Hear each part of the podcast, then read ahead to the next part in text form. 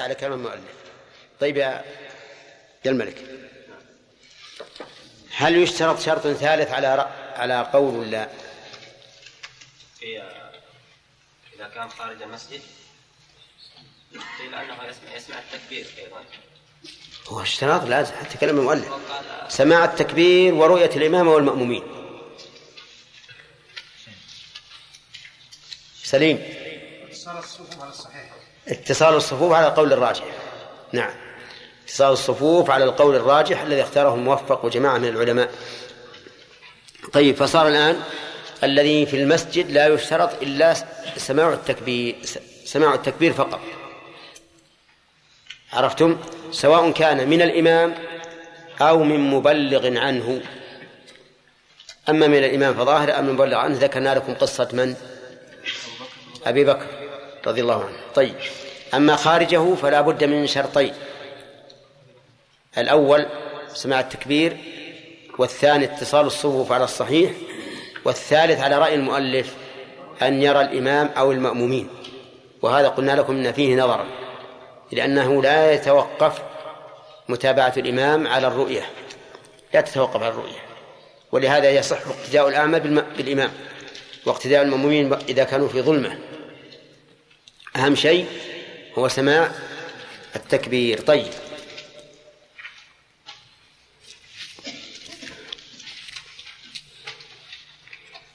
هل يجوز أن يكون الإمام أعلى من المأموم؟ فهد. نعم يجوز. ولكن يكره سواء كان العلو قص... يسيرا أو كثيرا إن كان الذراع أقل نعم. طيب. وإن كان أكثر من ذراع فيكره. فيكره. ما هو دليلك على هذا التفصيل؟ حديث روي عن النبي صلى الله عليه وسلم. نعم. قال إذا أما الرجل القوم فلا يقومن في مكان أرفع منه أعلى منه. طيب هذا نهي عام. قالوا وحمل النهي على الكراهة. لا أقول عام. ليس فيه أنه إذا كان آه، يسيرا أو, أو كثيرا إي نعم لأجل ورود حديث آخر وهو أن النبي صلى الله عليه وسلم صلى على منبره. نعم. وقالوا جمعا بين الأخبار أن غالبا ما يكون المنبر آه، الدرجة السفلى أقل من ذراع أي نعم. يكون هذا مخصص مخصصا لعموم هذا الحديث. طيب. القول الثاني في المسألة الأخ. أي نعم. ما حضرت؟ نعم. القول كان في المسألة أنه لا يكره ذلك. لا يكره. ولو زاد علوه عن ذراع ما دام يمكن الاقتداء. طيب بماذا نجيب عن الحديث؟ نجيب عن الحديث أنه لم يثبت أن الحديث ضعيف. نعم نجيب عن هذا بأنه حديث ضعيف فلا تقوم به حجة. طيب. نعم. ما هو؟ لا تكره مطلقا الا هذا هو. اللي قال زهير. لا هذا هذا هو الأول. نعم. ممكن يقال لا يجوز. ويؤخذ بالحديث ويوجه الحديث يا شيخ. حديث السهل فعله على الصلاة على المنبر. نقال فعلت هذا لتأتموا بي ولتعلموا الصلاة نعم. ممكن نقول بالتحريم لا لا ما نقول بالتحريم إحنا نقول الحديث ضعيف؟ النهي حديث النهي ضعيف. ويبقى لا شك إن إن الأولى أن يكون الإمام مع مساوي للمأموم. لا في علو الإمام ولا في علو المأموم. طيب علو المأموم. علو المأموم يا عبد المنان. يعني لا بأس به؟ لا بأس به. طيب لماذا قلنا إنه لا بأس به؟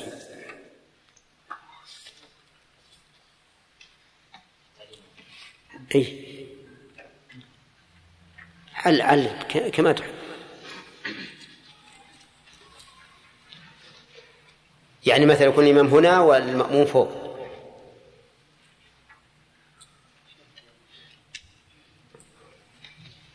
نعم. يقولون إن الإمامة اصلها يعني تفيد يعني ارتفاع يعني ارتفاع المنزلة.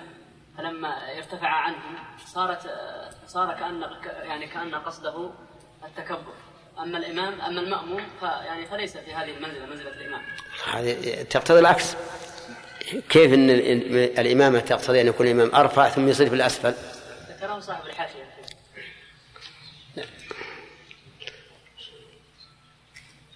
شيخ ما ورد النحو صح هذا هو. لأنه لم يرد في هذا نهي والجماعة حاصلة بالعلو والمساواة. يعني الجماعة تحصل بعلو المأموم عن الإمام أو مساواته له. وإذا لم يرد نهي فالأصل الأصل الصحة والحل وهذا هو الذي جعلنا نقول إن علو الإمام ولو زاد على الذراع جائز بناء على أن الحديث ضعيف لا تقوم به حجة. طيب. ذكرنا أن الموفق رحمه الله قال إن هذا الحكم فيما إذا لم يكن مع الإمام أحد. فإن كان معه أحد فلا كراهة.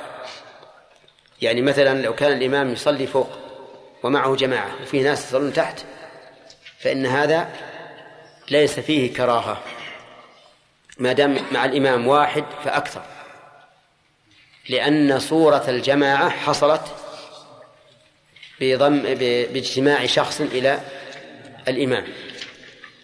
بخلاف ما لو كان وحده فوق في السطح والناس تحته من يعرف أن هؤلاء جماعة وأن هذا إمامه طيب.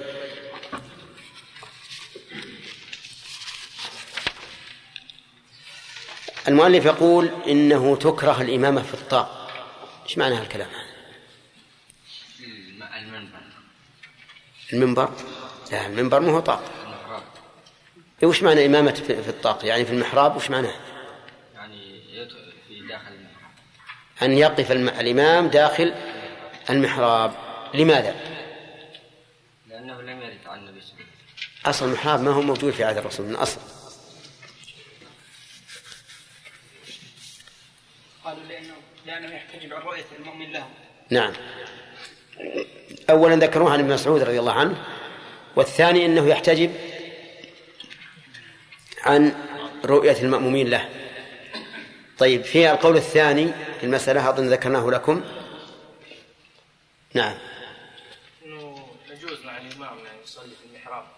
أنه لا يكره لأن الكراهة تحتاج إلى إلى دليل ولا دليل على ذلك كما أنه لو كان خارج الطاق وكان يسجد في الطاق فإنه ليس فيه كراهة. لو كان الإمام واقف خارج الطاق ويسجد في الطاق فإنه لا كراهة. طيب إذا احتيج إلى ذلك عبد الله. نعم إذا احتيج إلى ذلك فلا كراهة. فلا كراهة. كيف الحاجة إلى ذلك؟ كان مثلا يكون في المسجد زحام كثير أو يعني فيط- فيحتاج الإمام أن يتقدم حتى يدخل في المحراب. فهذا لا بأس به. أي نعم. نبدأ الدرس الآن. قال المؤلف رحمه الله تعالى و وتطوعه موضع المكتوبة. تطوعه الضمير يعود على الإمام لا على المأموم. تطوعه أي الإمام موضع المكتوبة أي في في المكان الذي صلى فيه المكتوبة. ووجه ذلك أولا أن فيه حديث أن فيه حديثا عن النبي عليه الصلاة والسلام في النهي عنه. ولكنه ضعيف لكن هم استدلوا به. وثانيا أنه ربما إذا تطوع في موضع المكتوبة يظن من شاهده أنه تذكر نقصا في صلاته الفريضة فيرتبك الناس. فلهذا نقول له لا تتطوع في موضع المكتوبة ولا سيما إذا إذا باشر الفريضة بمعنى أنه إذا قام يصلي تطوعا فورا فإنه بلا شك سوف يشوش على المأمومين. فلهذا يكره أن يتطوع. أما المأموم فإنه لا يكره له أن يتطوع في موضع المكتوبة. لكن ذكروا أن الأفضل أنه يتخلى عن المكان ليكون فاصلا بين الفرض وسنته. قال المؤلف رحمه الله إلا من حاجة إلا من حاجة. الحاجة دون الضرورة. الحاجة دون الضرورة لأن الضرورة هي التي إذا لم يقم بها الإنسان أصابه الضرر. والحاجة هي التي تكون من مكملات من مكملات مراده. وليس في ضرورة إليها. مثل أن يريد الإمام أن يتطوع ولكن وجد أن الصفوف التي أمامه كلها تامة ليس فيها مكان. فحينئذ يكون محتاجا إلى أن يتطوع في موضع المكتوبة. ولكن الذي نرى أنه أن هذه ليست بحاجة. لأن أمام الإمام ما هو أفضل من ذلك وهو أن يتطوع في بيته. فإن أفضل صلاة المرء في بيته إلا المكتوبة. ولهذا كان النبي صلى الله عليه وسلم لا يتنفل في المسجد إنما كان يتنفل في بيته الراتبة التي قبل الصلاة والتي بعدها. كما في حديث ابن عمر رضي الله عنه عنهما. فإذا قول المؤلف إلا من حاجة نقول الحقيقة أنه لا يمكن أن يكون هناك حاجة. اللهم إلا في أمر نادر جدا كما لو كان الشخص ليس له بيت وإنما مكانه المسجد أو يكون الشخص عنده عائلة كثيرة لو ذهب يصلي في بيته حصل له تشويش من العائلة أو ما أشبه ذلك. وإلا فلا شك أن الأفضل أن يصلي في بيته. وصلاة المرء في بيته فيها فائدة عظيمة للعائلة. لأن العائلة تتعود التطوع بالصلاة. لا صغارهم ولا كبارهم. ويكون في هذا عون لهم على التطوع. قال المؤلف وإطالة قعوده بعد الصلاة مستقبل القبلة. إطالة قعوده أيضا قعوده الضمير يعود على الإمام يعني يكره أن يطيل قعوده بعد السلام مستقبل القبلة بل يخفف ويجلس بقدر ما يقول أستغفر الله ثلاث مرات اللهم أنت السلام ومنك السلام تباركت يا ذا الجلال والإكرام ثم ينصرف ثم ينصرف. هذه هي السنة. فإطالة قعوده بعد السلام مستقبل القبلة خلاف السنة. ثم فيه أيضا محذور آخر وهي أنه إذا أطال القيام حبس إذا أطال الجلوس مستقبل القبلة حبس الناس. لأن المأمومين منهيون أن ينصرفوا قبل انصراف الإمام. فإذا بقي مستقبل القبلة كثيرا حبس الناس. وفيه أيضا محذور آخر وهو أنه إذا بقي مستقبل القبلة فقد يظن من خلفه أنه يتذكر شيئا نسيه في صلاته فيرتبك المأموم في هذا. لذلك نقول إنه يكره أن يطيل القعود بعد السلام مستقبل القبلة. طيب إذا ينصرف ينصرف إلى أي إلى أين؟ ينصرف إلى جهة قصده. أي أنه يستقبل المأمومين. يستقبل المأمومين. ولكن ابتداء الانحراف من اليسار أو من اليمين نقول كل ذلك ورد عن النبي صلى الله عليه وسلم. ورد أنه ينصرف عن يمينه ثم يستقبل الناس ثم يستقبل الناس وأنه ينصرف عن يساره ويستقبل الناس. فأنت إن شئت انصرف عن يمين وإن شئت انصرف عن اليسار. كل هذا سنة. طيب يقول فإن كان ثم نساء لبث قليلا لينصرفن. فإن كان ثم أي هناك يعني في المسجد نساء لبث قليلا. أي لبث مستقبل القبلة قليلا لينصرفن أي النساء قبل الرجال. كما ثبت ذلك عن النبي عليه الصلاة والسلام أنه كان يتأخر إذا كان فيه النساء من أجل أن ينصرف. وذلك لأن الرجال لو انصرفوا قبل انصراف النساء لزم من هذا الاختلاط. اختلاط الرجال بالنساء. والشرع يكره أن يختلط الرجال بالنساء ويحذر منه حتى إن الرسول عليه الصلاة والسلام قال خير صفوف النساء آخرها وشرها أولها. لماذا؟ لأن شرها أقرب إلى الرجال لأن أولها أقرب إلى الرجال من من آخرها فهو أقرب إلى الاختلاط. وفي هذا دليل واضح جدا على أن الإسلام يكره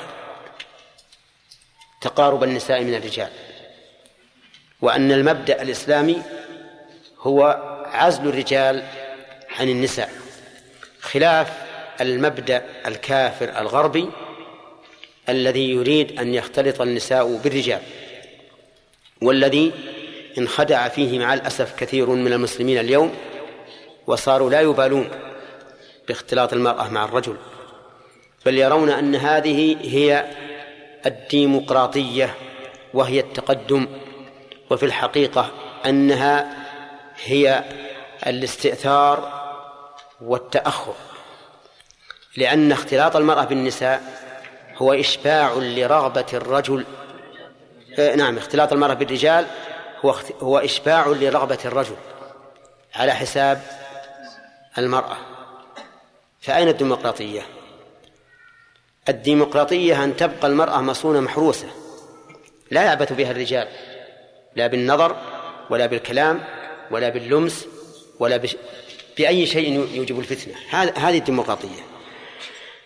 أما أن آتي بها كأنها صورة يتمتع بها الرجل سكرتيرا له أو ما أشبه ذلك يتلذذ بخطابها وبمسها فهذا لا شك أنه على حساب المرأة وأنه ظلم لها. فأين الديمقراطية؟ لكن لضعف الإيمان والبعد عن تعليم الإسلام صار هؤلاء المخدوعون منخدعين بما عليه الأمم الكافرة.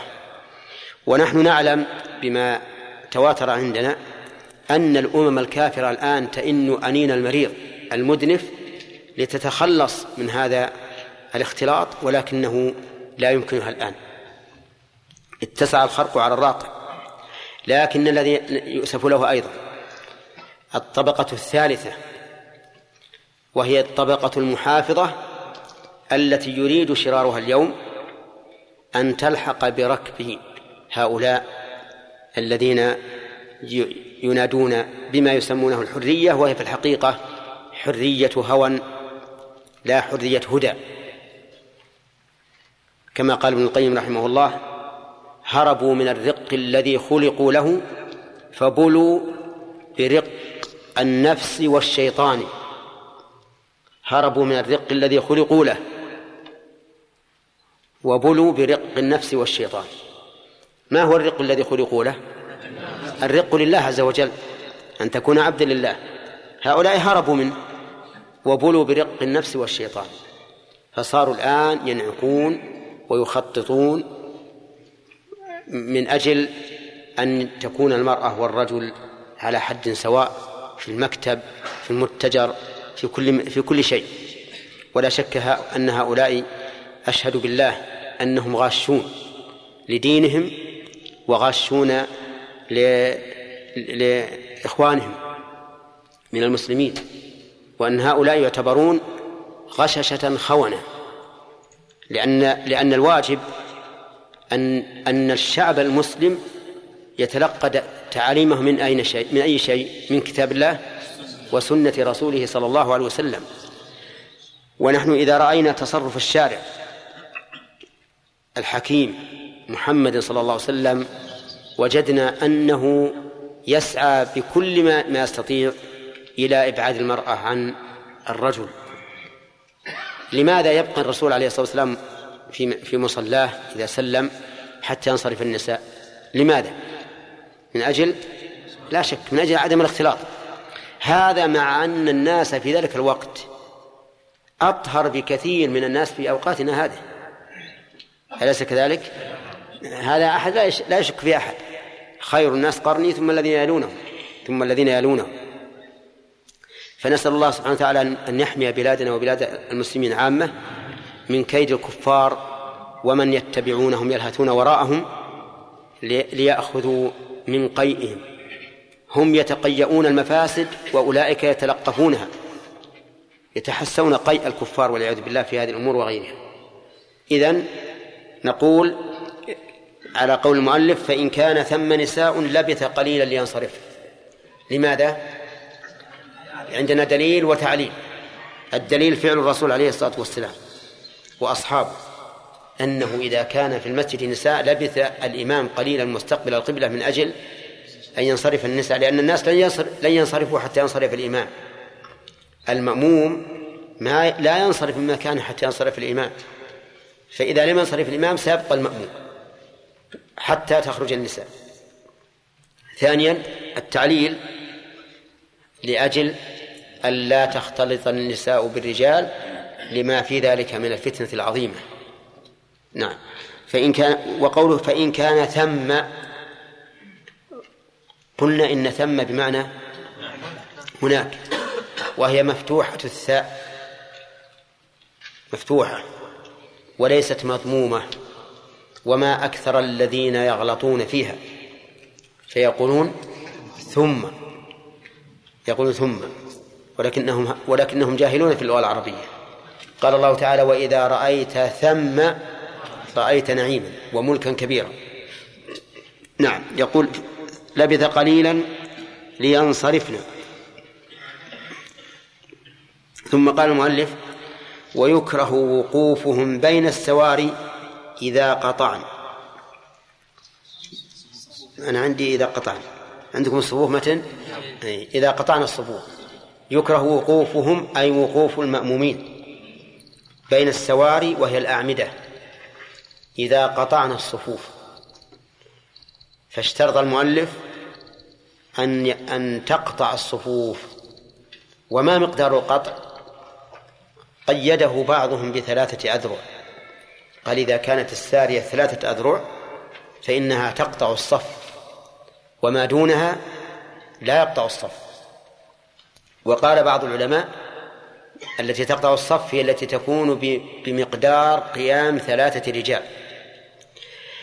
ومقدار ومقدار قيام ثلاثة رجال أقل من ثلاثة أذرع.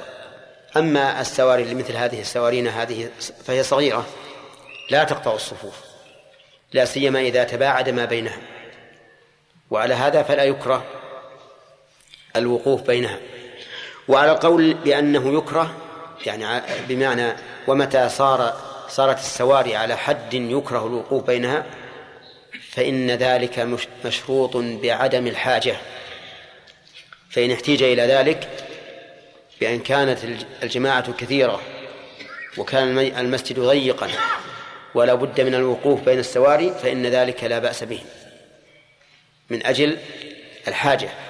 لأن وقوفهم بين السواري في المسجد خير من وقوفهم خارج المسجد. فنقول هذه حاجة ولا بأس بها. وما زال الناس يعملون به في في المسجدين المسجد الحرام والمسجد النبوي عند الحاجة. فلا يضر.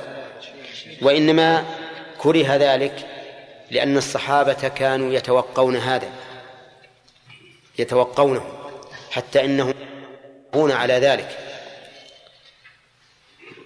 ولأنه ولأن المطلوب في المصافة التراص تراص من أجل أن يكون الناس صفا واحدا. فإذا كان هناك سواري تقطع الصفوف فات هذا المقصود للشرع للشارع. نعم. هل هذا إذا كان في الباب المسجد واحد وإذا كان رجال يعني إذا كان هناك نساء لكن لهن باب خاص ومكان خاص الظاهر أنه لا بأس به. يعني الظاهر أنه لا يلبث لأن المحذور ينتفي هنا. نعم.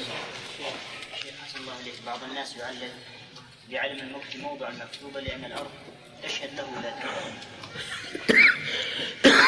هذا غير صحيح. لأنه لو كان كذلك لقلنا كل إنسان يصلي آه، ركعتين تطوعا ينبغي له أن ينتقل. وكان معناه معناه أن الناس في قيام رمضان كل واحد يبادل الثاني مكانه. هذا غير صحيح. نعم. والله بعض المساجد السواري تقطع صفين. يعني في الصف الثاني بحيث يكون صفين بينها وبين الصف الأول. يعني يعطف بين السواري الأولى يعني لتقارب الصفوف أو أي نعم. إذا كان المسجد واسعا فالأولى ان ان ان, أن لا يقف بين السواري حتى لو تباعد ما بين الصفين إذا كان واسعا. نعم أحمد. بعضهم يستدل بجواز من تنتقل إيش؟ بعضهم يستدل بجواز الانتقال من في النافله لأن الأرض تحدد اخبارها يوم القيامه عما عمل عليه الإنسان. ما هو صحيح هذا. ما هو صحيح الرسول كان يصلي صلاة الليل كلها في مكان واحد. نعم. السواري على عهد النبي صلى الله, عليه وسلم يعني يبعد هو صحيح لكن قد يكون إن السواري في عهد الرسول صلى الله عليه وسلم هي من من جذوع من النخل. لكن لعلهم يج- يجعلون النخلتين جنب بعضها ليكون أقوى وأشد.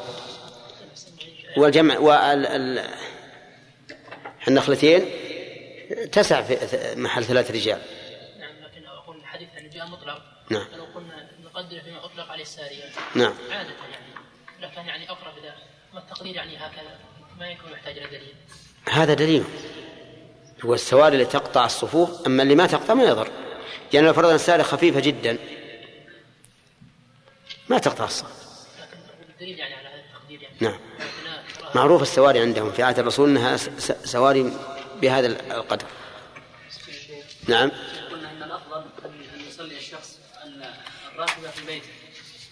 لكن إذا إذا فاتت الشخص يعني صلاة الجماعة هل الأفضل أن يصلي في المسجد أو في بيته؟ لوحدة منفردا قول الرسول إلا المكتوبة يشمل من فاتته. يعني يصلي في المسجد. يصلي في المسجد. كان يستطيع أن يصلي جماعة مع اهله في البيت الظاهر يصلي في المسجد لأنه ربما إذا صلى أيضا يأتي من يصلي معه.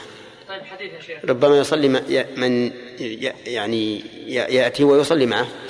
حديث أنس يا شيخ الذي فيها أن النبي صلى الله عليه وسلم جاء يوم وقد فاتته الصلاة فصلى في بيته مع أهله. نعم. ما يدري. هذا فعل صحابي ما ما ما, يحكم على السنة. فعل الصحابي ما يحكم على السنة. يكون فيه اعتبارات قضايا عام شيخ الله إليك. حديث المروي وإن كان فيها فيه من وصل صفا وصله الله ومن انقطع صفا انقطعه الله. ألا يدل أحسن الله إليك هذا على أن يعني خروج ال- الشخص الواحد من الصف يكون قاطعا للصف. لأن الخطاب هذا خطاب واحد. نعم. من وصل صفا وصل. نعم. ولم يكن وصل أي وش إيه يعني على أن الذي يقطع مكان الشخص الواحد وهو ما يعد ساريا إيه. سوارينا هذه لها سلامك. لأن لأن السارية ثابتة. ما يمكن زع صحتها لكن الإنسان اللي بيخرج باختياره يقطع الصف إيه لكن النبي عليه الصلاة والسلام جعل هذا قطعا. اي معلوم. لأنك أنت الآن لو- يكون الصف بين السواري تقول صف متصل لأن الساري هذا أمر أمر ضروري. لكن لو يصير صف وفيه مكان رجل فاضي قلت هذا صف مقطوع. هل تصح الصلاة خلف الإمام إذا كان عاليا على المأموم؟ تصح. طيب ما هو الدليل؟ دليل قول الرسول صلى الله عليه وسلم إنه صلى. إنه عندما اقيم انه صلى على المنبر. نعم. صار يصلي عليه ويقرأ ثم يركع ثم ينزل ويسجد ويقول فعلته. أحسنت. طيب.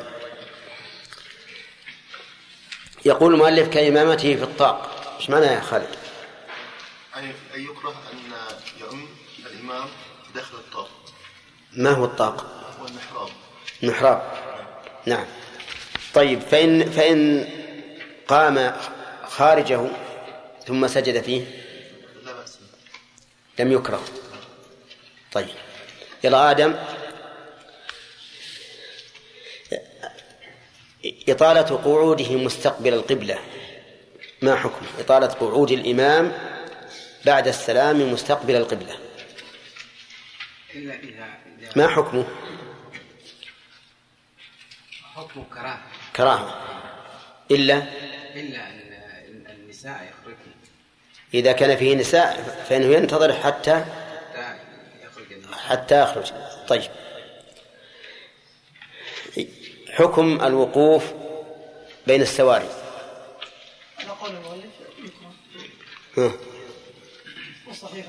طيب يكره مطلقا. ها؟ كان ضيقا لكن ما في شرط الكراهة؟ إذا كان السواري في مقدار. إذا كانت تقطع الصفوف. إذا كانت تقطع الصفوف. أما الدقيقة فلا يكره. طيب لو فرضنا أن الصف لا يتجاوز ملء ما بين الساريتين فهل يكره أو لا؟ لو فرضنا أن الصف لا, يتجا... لا... لا يتجاوز ملء ما بين الساريتين.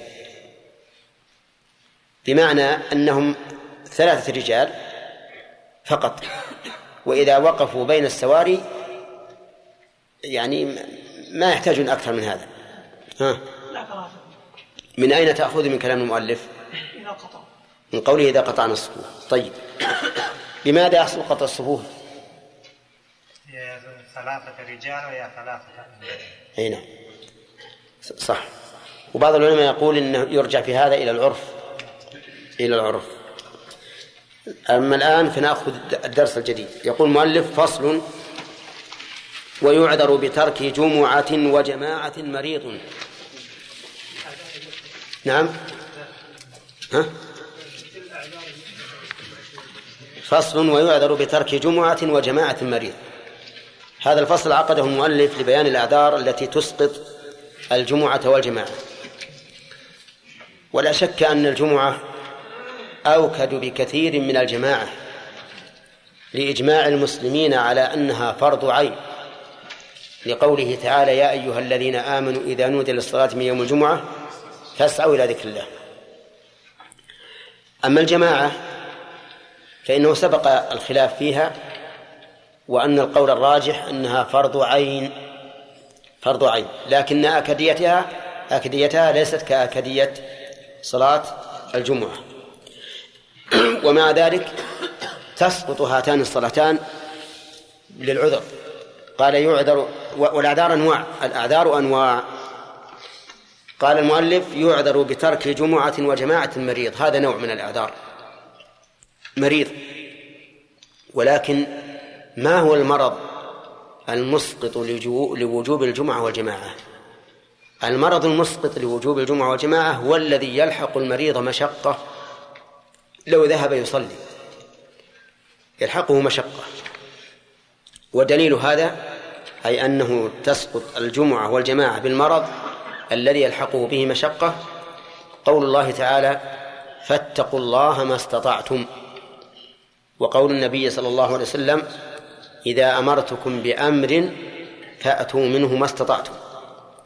وقول الله تعالى لا يكلف الله نفسا إلا وسعه وسعه وقوله تعالى ليس على الأعمى حرج ولا على المريض حرج. ولأن النبي صلى الله عليه وسلم لما مرض تخلف عن الجماعة مع أن بيته كان إلى جنب المسجد. ولقول ابن مسعود رضي الله عنه لقد رأيتنا وما يتخلف عنها إلا منافق معلوم النفاق أو مريض. أو مريض. فكل هذه الأدلة تدل على أن المريض يسقط عنه وجوب الجمعة والجماعة. طيب. وكذلك أيضا من من أنواع المرض المسقط إذا كان المريض لا يلحقه مشقة بحضور الجماعة لكنه يخشى مما يعرف عند العامة بالرائح من الرائحة مما يعرف عند العامة بالرائحة. يعني مثلا مريض فيه جرح. الجرح بعض الجروح إذا كان فيه رائحة شديدة فإنه يزداد ألمه ويحصل فيه التهاب قوي. ويسمونه العامة الشمم.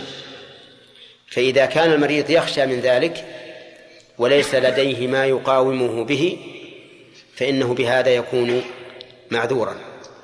يكون معذورا. والعلة في ذلك الضرر أو المشقة. هذا واحد. يعذر أيضا بترك الجمعة والجماعة.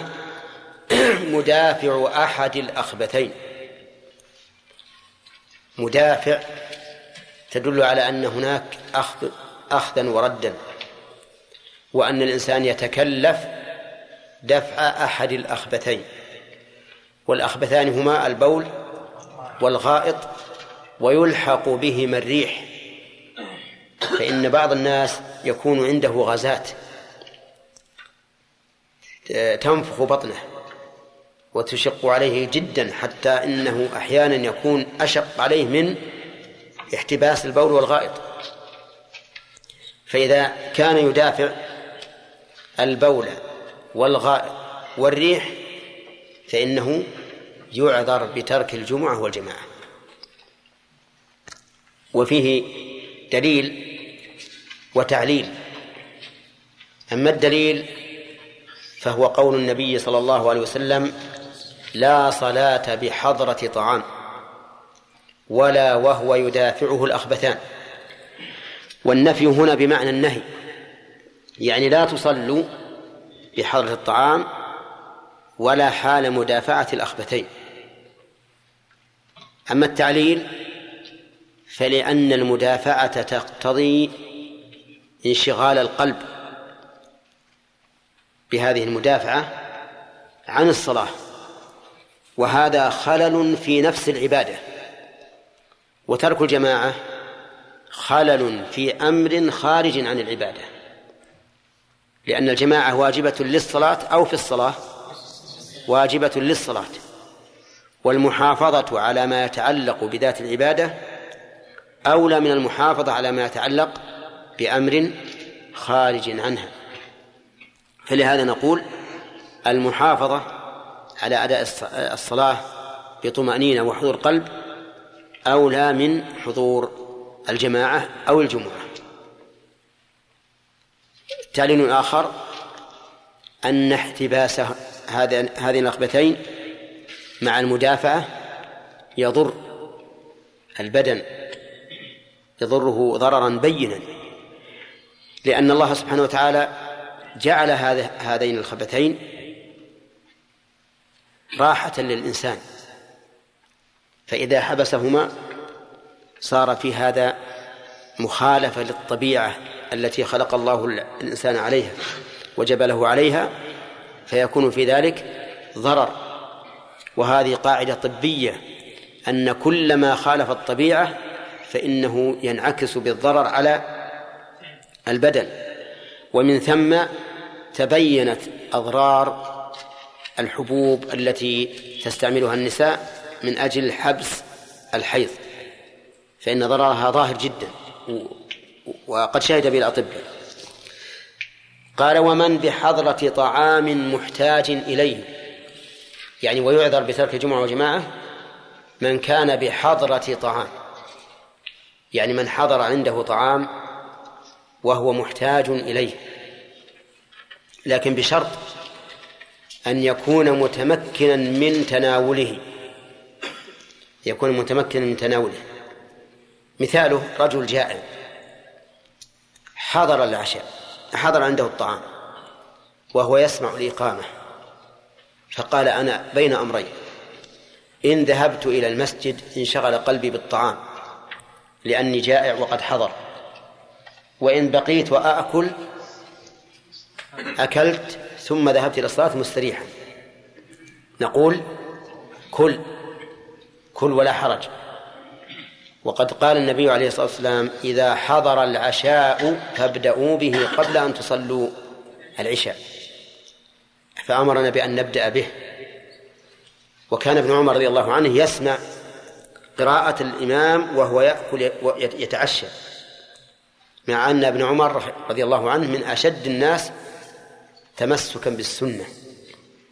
إذن إذا حضر العشاء فتعش. ولو أقيمت الصلاة؟ نعم ولو أقيمت الصلاة. طيب وهل نقول كل بمقدار ما تنكسر نهمتك أو لك أن تشبع؟ نقول لك أن تشبع. لأن الرخصة عامة. الرخصة عامة. قال فابدأوا به في الحديث ابدأوا به قبل أن تصلوا العشاء.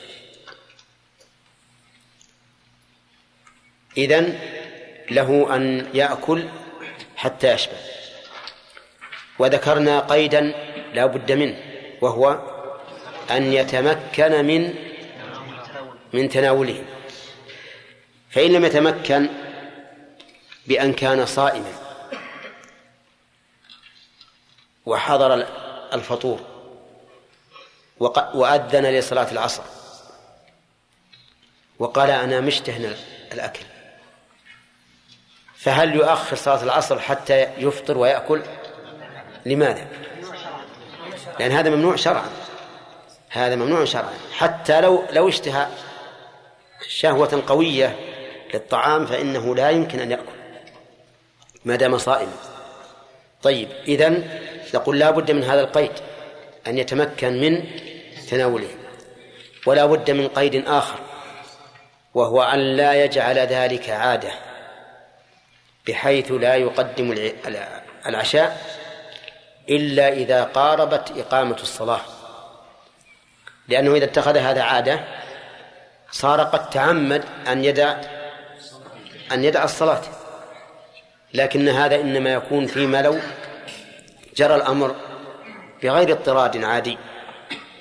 فنقول ابدأ بالعشاء. ابدأ بالطعام الذي حضر سواء عشاء أم غداء. أو بحر طعام محتاج إليه. قال وخائف من ضياع ماله أو فواته أو ضرر فيه. خائف من ضياع ماله يعني عنده مال يخشى إذا ذهب أن يسرق. يخشى إذا ذهب أن يسرق أو معه دابة. يخشى لو ذهب يصلي انفلتت الدابة. وضاعت. فنقول في هذه الحال إنك معذور معذور في ترك الجماعة. لأنك لو ذهبت وصليت مع الجماعة فإن قلبك سيكون منشغلا بهذا المال الذي تخاف ضياعه. كذلك إذا كان يخشى من فواته بأن يكون شخص قد أضاع دابته وقيل له إن دابتك في المكان الفلاني. وحضرت الصلاة. وقال أخشى إن ذهبت أن أصلي أن تذهب الدابة عن المكان الذي قيل لي إنها فيه. فهذا خائف من من فواته. نقول لك أن تترك الصلاة وتذهب إلى مالك لتدركه. ومن ذلك أيضا لو أن الإنسان وضع الخبز في التنور فأقيمت الصلاة. وقال إن ذهبت للصلاة احترق الخبز. فماذا نقول؟ نقول لك الحق, لك الحق أن تدع الصلاة مع الجماعة من أجل أن لا يفوت مالك بالاحتراق. طيب والعلة كما عرفتم انشغال القلب أو ضرر فيه. ضرر في المال مثل أن يخشى إذا ذهب يصلي من صبيان حول السيارة. الصبيان هؤلاء معروفين بأنهم أشرار يكسرون السيارة. فقال إن دخلت المسجد كسروا السيارة. وهذا ضرر في ماله. نقول أنت الآن معذور في ترك الجماعة. لك أن تبقى تحت السيارة لأنك معذور. إذن اللي يخاف من ضياع المال أو فواته أو الضرر فيه فإنه معذور. وظاهر كلام المؤلف أنه لا فرق بين المال الخطير والمال الصغير الذي لا لا لا يعتبر شيئا.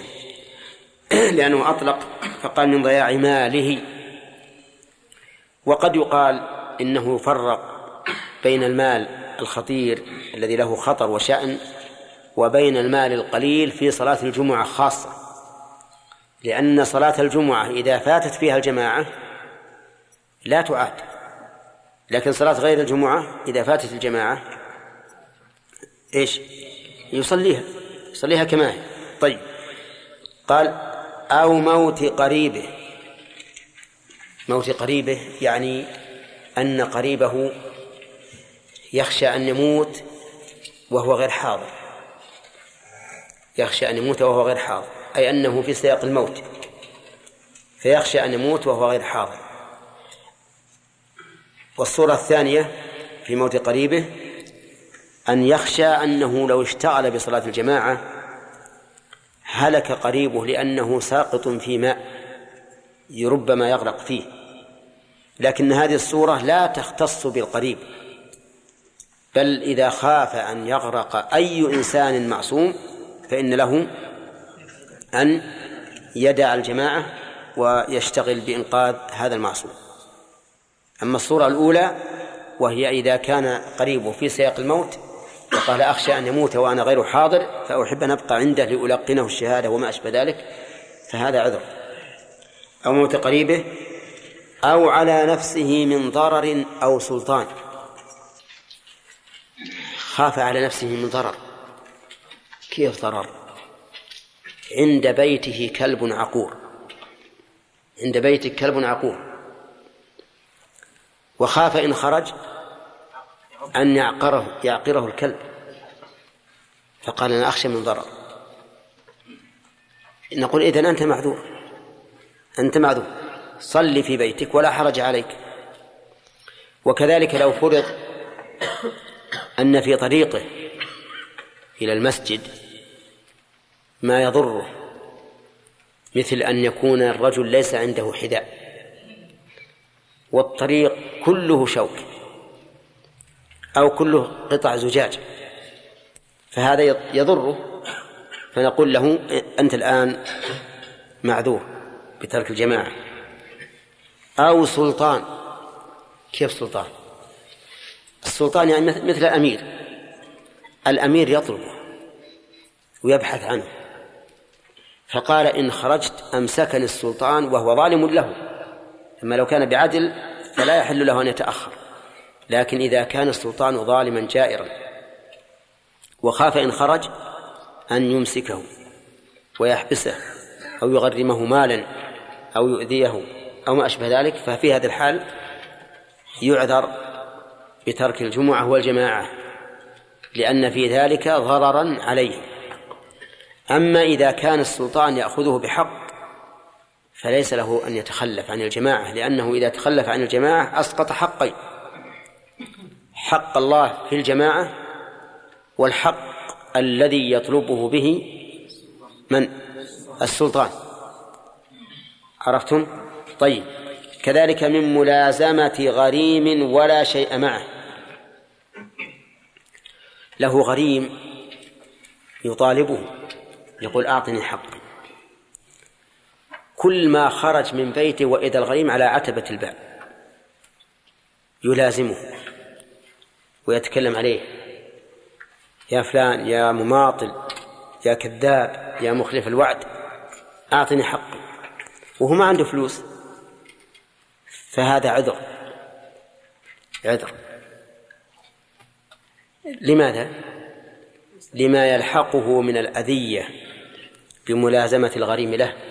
لأن هذا الغريم بلازم يمشي معه من الباب إلى المسجد ومن المسجد إلى الباب. نعم. فنقول أنت الآن في عذر لأن هذا يؤذيك بغير حق. فإن كان معه شيء يستطيع أن يوفي به فليس له حق في ترك الجماعة. لأنه إذا ترك الجماعة في هذا الحال أسقط ها حقين حق الله في الجماعة وحق الآدمي في الوفاء طيب إذا كان عليه دين غير حال مؤجل لكن غريمه ليس ذاك الرجل العاقل. قد خبر أن له دينا عند هذا الرجل ولا يعرف مؤجل ولا حال. وكان يلازمه لأنه يوجد ناس هكذا. يوجد ناس من الغرماء الذين يطلبون الناس ما عندهم تمييز بين المعجل المعجل والمؤجل. كان في ذهنه أن عند فلان له دراهم فكان يلازمه مع أن الحق مؤجل. فهل له أن يتخلف؟ ها؟ ليس يتخلف. لماذا؟ الأذية حاصلة. لم يحل إيه لكن هذا ما يعرف. حل ما حل. طيب إذا قال ما حل لك قال حال. لا هذه ينظر. إذا كانت السلطة قوية بحيث لو اشتكاه على السلطة لمنعته منه فنعم هذا لا شك. نقول أنت أنت المخطئ. اشكو على السلطة ويكفونك إياه. أما إذا كانت السلطة ليست قوية أو أن هذا الرجل مثلا تحابيها السلطة ما تأخذ الحق منه فهذا عذر لا شك. لأن بعض الناس بلوى. لا يفقه ولا يعرف. هنا بالنسبة للسلطان يعني السلطان يحدد الأمير أو كذا. يعني ما يسمون بآخر الوقت كيف؟ يضيف إيش؟ حراس الأمير يقصد يحرسون الأمير. إيه. والأمير يسلم وهم الموقفين أمامه إيه. إذا كان هناك خوف لا بأس. لأنه إذا كان الإنسان إذا خاف على ماله يعذر بترك الجماعة كيف عاد إذا خاف على ولي الأمر؟ والحارسين في ال- في ال- في الأبواب ما يكفي الح- الحارس في في الباب. يمكن يجي أحد؟ حتى وإن دخل. نعم. توسع يا شيخ مثل هذه الأعذار. ممكن مثلا يعطي المنافقين مثلا قد يحتجون مثلا في آه، فصل الشتاء أنهم ما بعد جاء بيجينا إن شاء الله فصل الشتاء. اصبر شوي. على كل حال هذا شيء بينه وبين الله. أقول هذا شيء بينه وبين الله. إذا بيجينا إن شاء الله مسألة العذر بالريح الباردة في آخر الفصل. نعم. يجعل قاعدة عامة. أي أمر يشغل القلب؟ إنك ما تحت مثلا تنتظر مكالمة تنتظر شخص ما أي نعم نعم. يبي يجينا إن شاء الله حتى, حتى غلبة النعاس. لو فرضنا واحد أخذه النعاس وقال أنا ان ج- إن جلست إلى إلى صلاة العشاء ما ما استطعت إني أصلي. نقول صلى الآن منفرد ونم لأنه مثل كما قلت لكم المحافظة على نفس العبادة شيء يتعلق بنفس العبادة أولى بالمحافظة على امن الخارج. فمثلا إذا كان المكالمة خطيرة نعم وينتظرها ولا في أحد ينوم منابه بحيث إنه لو كل يجي يخبره فلا حرج. نعم. كيف؟ من ياكل بصل كل ليل ولا يروح صلاه الفجر يقول هذا معذور أي نعم.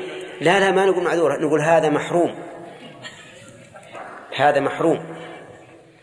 لأن هذا ليس بعذر هذا إنما منعه النبي عليه الصلاة والسلام من المسجد لكف أذاه. ما هو لأنه معذور. لكن أكل البصل ينظر.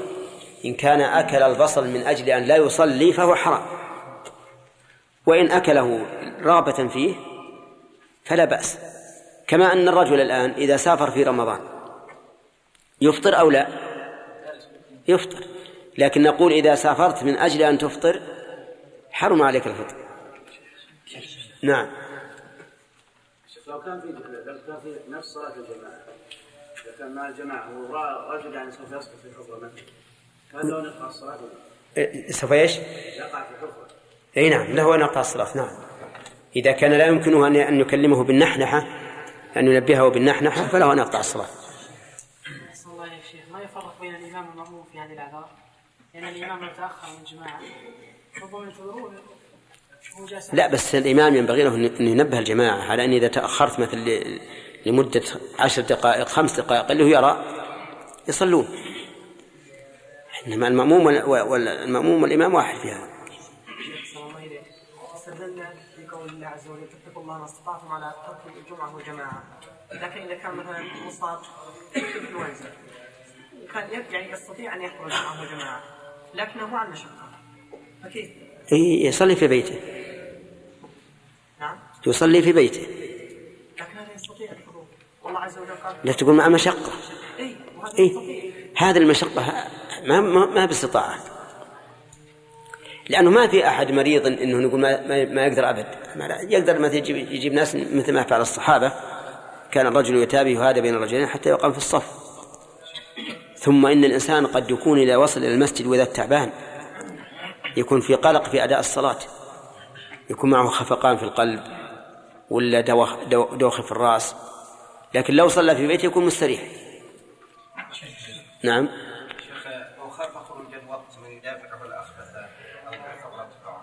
هذه الأعذار إنما هي في ترك الجمعة والجماعة لا في الوقت.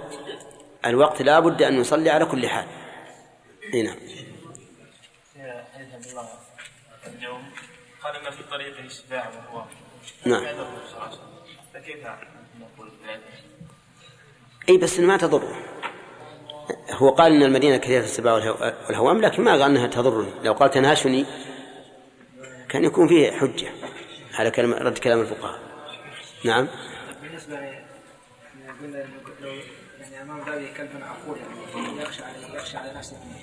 نقول له ائت لك بعصا اذا معناه ما صار عذر. ما, ما, ما يخاف. إذا كان هذا الكلب يمكنه أن يندفع بالعصا نعم ما صار ما ما خاف الضرر. نعم. قلنا إذا كان خاف على دابته عبرنا بترك الجماعة ولا يترك الصلاة. يمكن سامع الشريط يقول ترك الصلاة.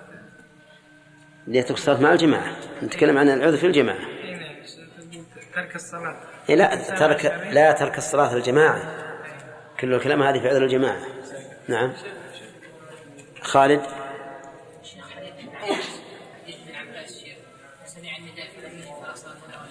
نعم. إي نعم. هذا عذر لا. هذا عذر. لأن كلمة عذر هذه كلمة عامة. هذا عذر. نعم. شيخ إذا كان يخشى أن يموت مثلا قريب بس موجود معه من يلقنه الشهادة. إيه مثلا هذا الظاهر ما هو بعذر لأن حتى الرجل في مثل هذه الحال لو ذهب لم لم ينشغل قلبه لو ذهب لم ينشغل قلبه نبينا محمد وعلى آله وأصحابه أجمعين. قال المصنف رحمه الله تعالى في من يعذر بترك الجمعة والجماعة أو من فوات رفقة أو غلبة نعاس أو أذى بمطر أو وحل وبريح باريح شديدة في ليلة مظلمة. بسم الله الرحمن الرحيم. الحمد لله رب العالمين. والصلاة والسلام على نبينا محمد وعلى آله وأصحابه أجمعين. ذكر المؤلف رحمه الله أنواعا من أعذار من الأعذار المسقطة للجماعة والجمعة. فمنها المرض. فما دليله يا فهد؟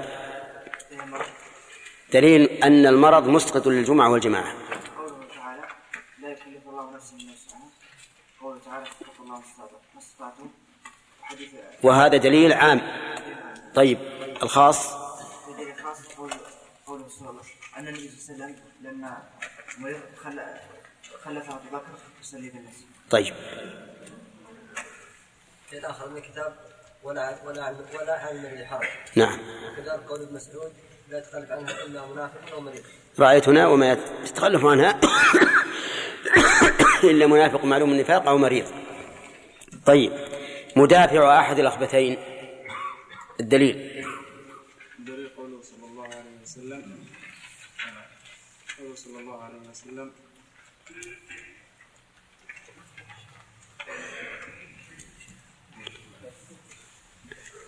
أحمد. نعم. من حضره طعام؟ يشتهيه هذا معذور. معذور. نعم. الدليل؟ لأنه الدليل. الدليل. ما هو التعليل؟ هذا هو. لا. الدليل من الكتاب والسنة والتعليل من العقل. نعم. ها. قال رسول الله صلى الله عليه وسلم إذا حضر العشاء آه، فابدأوا آه، قبل الصلاة. طيب.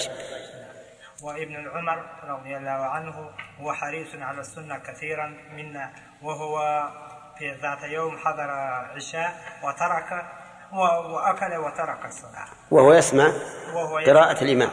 طيب. هل نحن قيدنا هذا الكلام كلام المؤلف بقيد؟ وهو. وهو الشرط الأول أن لا يكون هذا عادة. نعم. والثاني إذا يمكن يتمكن تناوله عليه. أحسنت. فإن لم يمكن تناوله فلا فائدة من ترك الجماعة. تمام. تمام. طيب. إذا خاف من ضياع ماله هل يعذر يا أحمد؟ نعم ماذا في الجمعة والجماعة. ما الدليل؟ دليل قوله صلى الله عليه وسلم لا ضرر ولا ضرار لا ضرر؟ ولا ضرار. طيب صح. فيه فيه قياس دليل قياسي؟ إي نعم. أن أنه من شغل القلب و... و... وال- والأمر الذي يختص بنفس الصلاة أهم من الأمر الذي يختص يعني إذا كان الشارع نهى عن الصلاة بمد- مع مدافعة الرغبتين أو حضور الطعام فالعلة انشغال القلب. نظير هذا لما نهى الرسول عليه الصلاة والسلام عن القضاء في حال الغضب. قاس العلماء عليه كل ما يشغل القلب. نعم. طيب. يقول المؤلف إن الخوف من ملازمة الغريم عذر في ترك الجماعة. وش صورة المسألة؟ الخوف من ملازمة الغريم عذر في ترك الجماعة. صورة المسألة. صورة المسألة إذا كان هناك غريم وكان عنده غريم يعني مطلوب ولا طالب؟ طالب. طالب. وليس عنده ما مال يعني معسر هو يستطيع دفع الدين. نعم. وكان هذا الغريم إذا خرج من منزله يلازمه كل يوم. نعم. إنه يعذر ترك الجماعة العلة؟ العلة أذى يؤذيه التأذي به. التأذي به وإشغاله. طيب. إذا كان عنده ما يوفي به فهل يعذر بذلك؟ اللي وراك. نعم. ها؟ لا يعذر. لا يعذر. لأنه لأنه مستطيع. يتخلص يتخلص منه.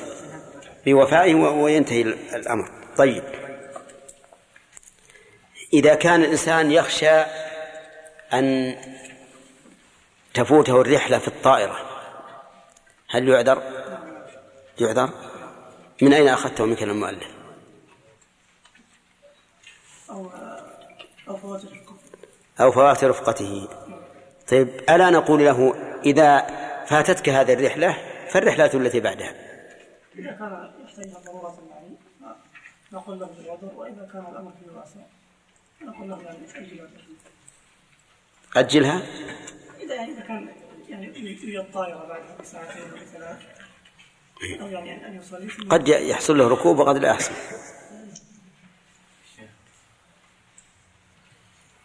نعم. ها؟ ما يلزم أن يؤجل الرحلة.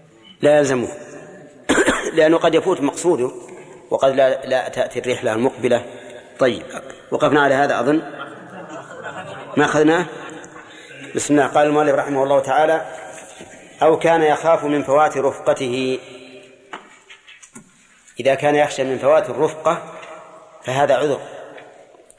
لوجهين الوجه الأول أنه يفوت مقصوده بذلك والثاني أنه يشغل قلبه لأن الإنسان سوف ينشغل. وقس نفسك فيما لو كنت تسمع تشغيل السيارة وأنت تصلي فإنك تجد نفسك في حال قلق تخشى أن تفوتك السيارة. وكذلك الطائرة فإذا خفت الرفقة فإنك معذور بترك الجمعة وترك إذا خفت فوات الرفقة فإنك معذور بترك الجمعة وترك الجماعة. ولا فرق بين أن يكون السفر سفر طاعة أو سفرا مباحا. فسفر الطاعة كالسفر لعمرة أو حج أو طلب علم والمباح كالسفر لتجارة ونحوها. قال المؤلف أو غلبة نعاس. إذا غلبه النعاس فإنه يعذر بترك الجمعة والجماعة. كرجل منهك بعمل أو سفر فأخذه النوم والنعاس حتى كان يتكلم مع الناس وهو نائم. فيقول أنا الآن بين أمرين. إما أن أذهب وأصلي مع الجماعة وأنا في غلبة النعاس لا أدري ما أقول وإما أن أنام حتى آخذ ما يزول به عني عني النعاس ثم أصلي براحة. نقول افعل الثاني. افعل الثاني. طيب فإن خاف فإن خاف فوت الوقت. قال أنا أخشى أن نمت أن يفوت الوقت. نقول صل الآن. على كل حال. لأن فوات الوقت ليس كفوات الجماعة. طيب. كذلك إذا مما يعذر به الأذى بمطر ووحل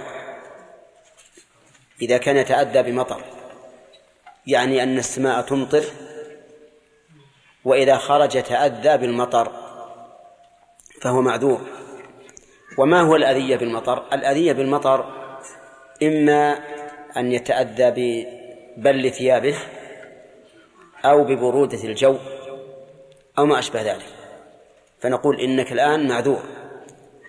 وكذلك لو خاف التأذي بوحل وكان الناس في الأول يعانون من الوحل لأن الأسواق طين تربص مع الماء مع المطر ويحصل فيها الوحل والزلق. فيتعب الإنسان في الحضور إلى المسجد. فإذا حصل هذا فهو معذور. أما في وقتنا الحاضر فإن الوحل لا يحصل به تأدي لأن الأسواق مسفلتة وليس فيها طين. وغاية ما هنالك أن تجد في بعض المواضع المنخفضة آه، مطرا متجمعا لكن هذا لا يضر. لا يتأذى به الإنسان لا في ثيابه ولا في قدميه. فالعذر في الوقت الحاضر فيما يتعلق بالسيل إنما يكون بماذا؟ بنزول المطر. فإذا كانت السماء صاحية وانقشع الغيم فلا عذر في الوحل. لكن في بعض القرى التي لم تكن زفلتت العذر موجود. ولهذا كان الرسول عليه الصلاة والسلام ينادي مناديه في الليلة الباردة والمطيرة أن صلوا في رحالكم. طيب وفهم من قوله أو أذى بمطر أنه لو لم يتأذى به بأن كان مطرا خفيفا فإنه لا عذر له بل يجب عليه الحضور. وما أصابه من نوع من المشقة فإنه يثاب عليه ويؤجر عليه. قال وبريح باردة شديدة في ليلة مظلمة. قال بريح انتبه للشروط. ريح باردة. هذا وصف شديدة. وصفان في ليلة مظلمة. أما الأول وهو كون الريح باردة فلا بد منه.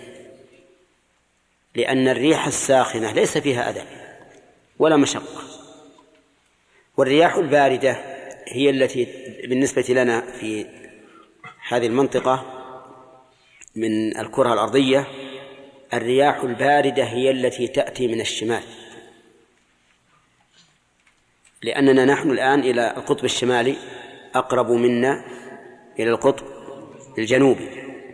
وفي الجهة الجنوبية من الأرض تكون الرياح الباردة هي التي تأتي هي التي تأتي من من الجنوب. بالعكس عكس المنطقة الشمالية من الكرة الأرضية. فإذا كانت الرياح شمالية وشديدة فهي عذر بلا شك لأنها تؤلم أشد من ألم المطر. لكن القيد الثالث قال في ليلة مظلمة في ليلة مظلمة. هذا القيد لا ليس عليه دليل لأن الحديث الذي استدلوا به حديث ابن عمر في الليلة الباردة أو المطيرة وليس فيه اشتراط أن تكون الليلة مظلمة. ولأنه لا أثر للظلمة أو النور في هذا الأمر. هل الظلمة تزيد من برودة الجو؟ ها؟ لا لا تزيد. والصحو لا يزيد من سخونة الجو. في الليل إذن فالصحيح أنه إذا وجدت ريح باردة شديدة تشق على الناس فإنه يجوز لهم الجمع. وهو أولى من الجمع للتأذي بالمطر ويعرف ذلك من قاساه. أما في أعوامنا الأخيرة هذه فلم يأتي برد يوجب أو يسوغ الجمع لكن يأتي فيما مضى ليالي يشق على الناس الحضور إلى المساجد أكثر مما يشق الحضور إلى المساجد في ليالي المطر. ومع هذا فإن المشقة بالبرد يلحقها مشقة أخرى وهي أن الغالب أنه في البرد يكثر نزول البول. فيتعب الإنسان منه فإذا توضأ شق عليه الوضوء مع البرودة. لا سيما وأنه في الزمن السابق ليس هناك سخانات تسخن الماء. أحيانا يكون الماء شديد البرودة جدا. فلهذا نقول إنه ما دامت العلة هي المشقة فإن المشقة تحصل بالريح الباردة نعم الشديدة. أما الريح الخفيفة العادية فليس فيها مشقة. طيب هل يعذر الإنسان بتطويل الإمام؟ الجواب نعم. يعذر بتطويل الإمام إذا كان طولا زائدا على السنة. ودليل ذلك أن النبي صلى الله عليه وسلم لم يوبخ الرجل الذي انصرف من صلاته حين شرع معاذ في سورة البقرة بل وبخ معاذا. فإذا كان هذا الإمام يطول تطويلا زائدا على ما جاءت به السنة فالإنسان معذور في ترك الصلاة خلفه وإذا لم يوجد مسجد آخر سقطت عن سقط عنه وجوب الجماعة.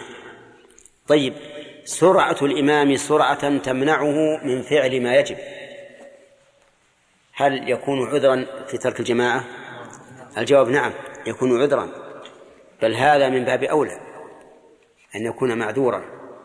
نعم فنقول إذا كان إمام المسجد يسرع إسراعا لا يتمكن به الإنسان من فعل الواجب فإنه معذور بترك الجماعة في هذا المسجد لكن إن وجد مسجد آخر تقام فيه الجماعة وجبت عليه وجبت عليه الجماعة في المسجد الثاني طيب إذا كان الإمام فاسقا بحلق لحية أو شرب دخان أو إسبال ثوب فهل هو عذر في ترك الجماعة؟ لا. إن قلنا بأن الصلاة خلفه لا تصح كما هو المذهب فهو عذر لا شك. أذهب أصلي مع شخص لا تصح صلاتي خلفه. إذا إذا ما الفائدة؟ فهو عذر. وأما إذا قلنا بصحة الصلاة خلفه وهو الصحيح فإن ذلك ليس ليس بعذر. لأن الصلاة خلفه تصح وأنت مأمور بحضور الجماعة. طيب إذا كان الإنسان مجرما وخاف إن خرج أن تمسكه الشرطة فهل هو عذر؟ ها؟ ليس بعذر؟ لماذا؟ آه لأنه حق عليه حق عليه أما إذا كان مظلوما فإنه عذر لو كان الإنسان مظلوما يعرف أنه ليس منه جناية ولكن تتحراه رجال الشرطة ظلما فليس فهو معذور في ترك الجماعة يصلي في بيته لأنه مظلوم.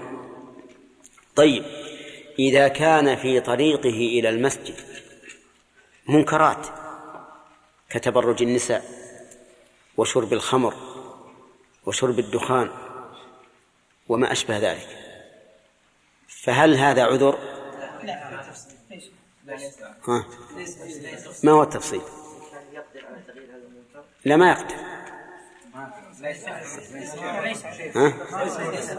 ليس بعذر إي نعم إن كان إن كان إذا رأى هذا المنكر لا, لا يستطيع أن يصبر عليه فيكون له عذر بعض الناس إذا رأى منكر ما يستطيع يصبر مثل ما أن ينكره أو أو إيش؟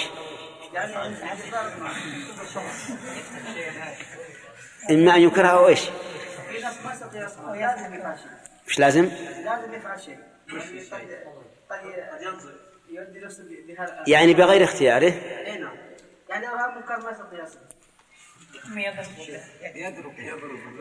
والله على كل حال إذا كان أن الرجل يعرف من نفسه أنه إذا رأى المنكر انفجر. نعم وضرب. وشتم وصرخ وزعق. فهذا قد يقال أن هذا عذر. لأنه في هذه الحال ربما يضر نفسه. أما إذا كان الرجل عنده غيره وعنده اتزان وحكمة يملك نفسه فليس بعذر. نقول اخرج وانهى عن المنكر ما استطعت فإن انتهى الناس فلك ولهم وإن لم ينتهوا فلك وعليهم. طيب. إذا كان إذا طرأت هذه الأعذار في أثناء الصلاة فهل له أن ينفرد؟ يعني مثلا في أثناء الصلاة أصابه مدافعة الأخبتين هل له أن ينفرد؟ نعم له أن ينفرد إلا إذا كان لا يستفيد بانفراده شيئا بمعنى أن الإمام يخفف تخفيفا بقدر الواجب. ففي هذه الحال لو انفرد هل يستفيد شيئا؟ لأنه لو خفف فالإمام مثله لا يستفيد شيئا بانفراد. طيب هل له أن يقطع الصلاة؟ نعم له أن يقطع الصلاة. له أن يقطعها. إذا حصل هذا العذر فله أن يقطع الصلاة. لأن لأنه لا يمكنه أن يكملها على الوجه المطلوب منه إلا إذا كان لا يستفيد من قطعها شيئا. إذا كان لا يستفيد من قطعها شيئا فإنه لا يقطعها. لو فرضنا أنه يخشى من ملازمة الغريم وخرج من بيته إلى المسجد ولم يجد الغريم لكن في أثناء الصلاة سمع الغريم يقول جابك الله. نعم؟ في هذه الحال هل ينصرف أو لا ينصرف؟ ليش؟ إذا انصرف يمسك أحسن.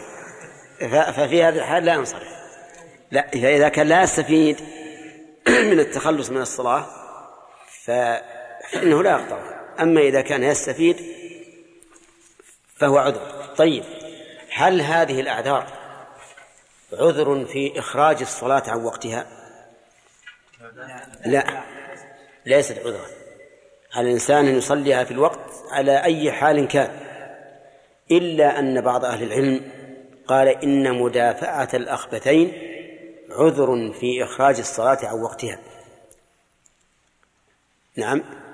وذلك لأن حبس الأخبثين يكون به ضرر على الإنسان.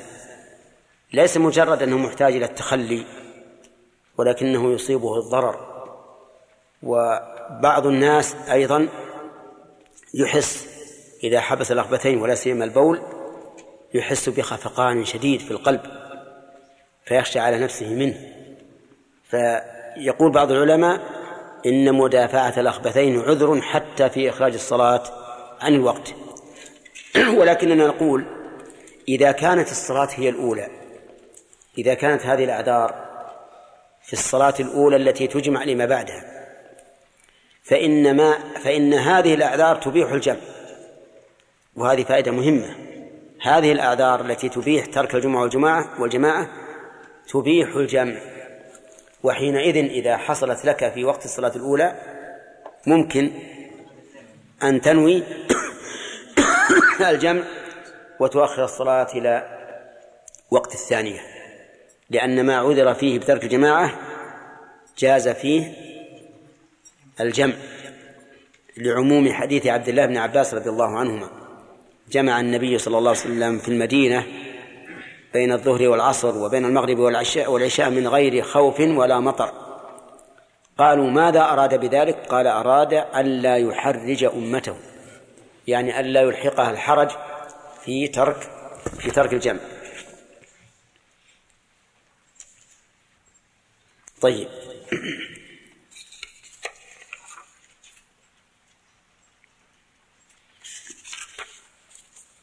الآكل للبصل هل يعذر بترك الجمعة والجماعة؟ ها؟ طيب ما هو التفصيل؟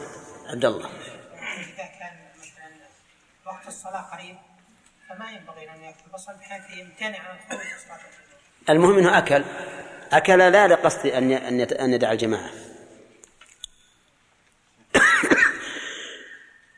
لاننا نقول هذا التفصيل الذي ذكر الذي أشار إلى عبد الله هذا بالنسبة لأكل البصل هل يجوز أو لا؟ نقول إن قصد بأكله البصل ان أن لا يصلي مع الجماعة فهذا حرام. أما إذا قصد بأكله البصل التمتع به وأنه يشتهيه فليس بحرام. كالمسافر في رمضان إذا قصد بالسفر الفطر حرم عليه. وإن قصد السفر لغرض غير ذلك فله الفطر. فنقول هذا الذي أشار إليه عبد الله بالنسبة لإيش؟ للأكل وعدمه. أما بالنسبة لعدم حضوره المسجد فإننا نقول لا يحضر لكن لا لأنه معذور لكن لا لا يحضر دفعا لأذيته. انتبه. الأول ال ال ال الأعذار الذي ذكر المؤلف هذه أعذار تسوغ للإنسان أن يدع الجماعة لأنه متصف بما يعذر به أمام الله. أما من أكل بصلا وثوما فلا نقول إنه معذور بترك الجمعة والجماعة ولكن نقول لا يحضر دفعا لأذيته. وهناك فرق بين هذا وهذا لأن هذا المعذور يكتب له أجر الجماعة. إذا كان من عادته أن يصلي مع الجماعة. يكتب له الأجر كاملا. لقول النبي عليه الصلاة والسلام من مرض أو سافر كتب له ما كان يعمل صحيح مقيما. أما آكل البصل والثوم فلا يكتب له أجر الجماعة. لماذا؟ لأننا إنما قلنا له لا تحضر دفعا للأذية. دفع للأذية. كما قال النبي عليه الصلاة والسلام إن الملائكة تتأذى مما يتأذى منه الإنسان. طيب عندي أشياء بعد ذكرها غير مسألة البصر. نعم. يقول يقول رحمه الله إذا كان الإنسان آه، فيه بخر بخر تعرفون البخر؟ أي نعم. رائحة منتنة في الفم أو في الأنف تؤذي. هل نقول إنه لا يصلي مع الجماعة؟ أو يحضر ولو آذى الناس؟ لا يحضر. لا يحضر. نقول لا يحضر دفعا لأذيته. لكن هذا ليس كآكل البصل. لأن آكل البصل فعل ما يتأذى به الناس باختياره. أما هذا فليس باختياره. وقد وقد نقول إن هذا الرجل يكتب له أجر الجماعة لأن هذا بغير اختياره معذور وقد نقول إنه لا يكتب له أجر الجماعة لكنه لا يأثم كما أن الحائض تترك الصلاة بأمر الله ومع ذلك لا يكتب لها أجر الجماعة أجر الصلاة.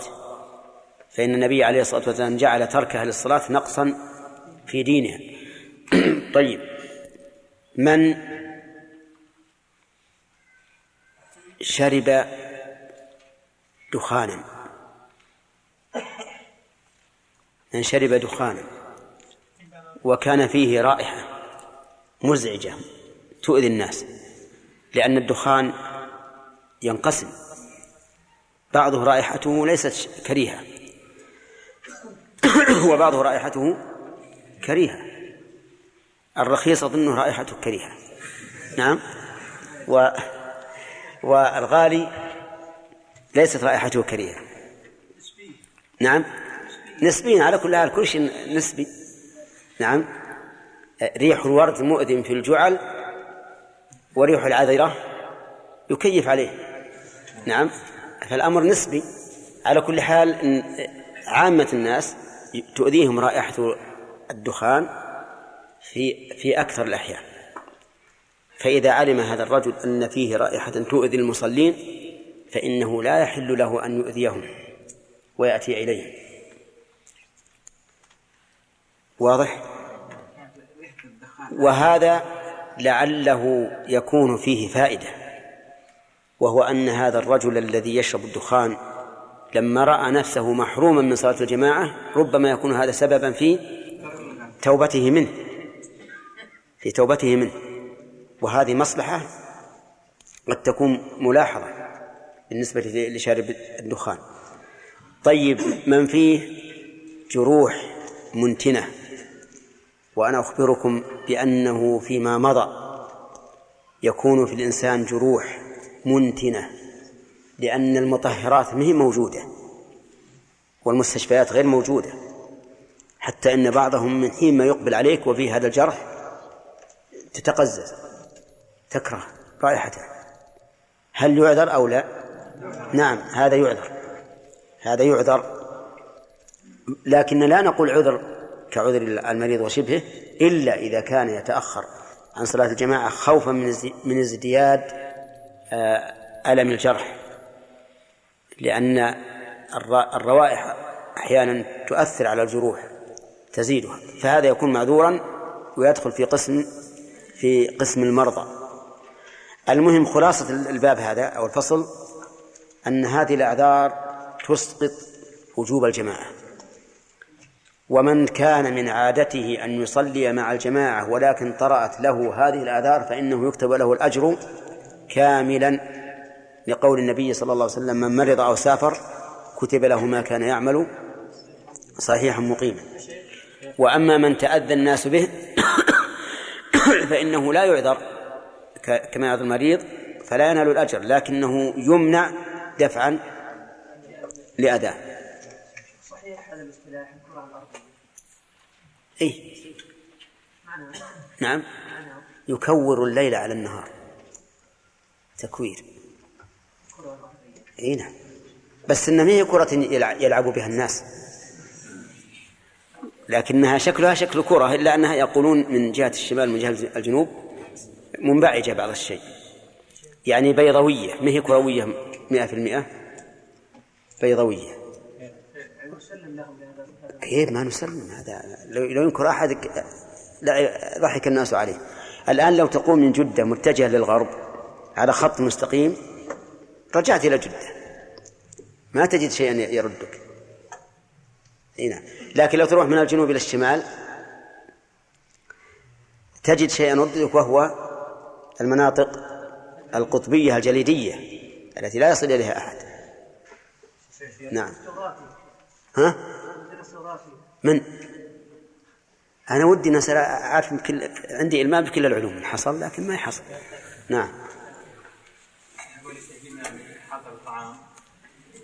إلا أن كان معتادا هذا.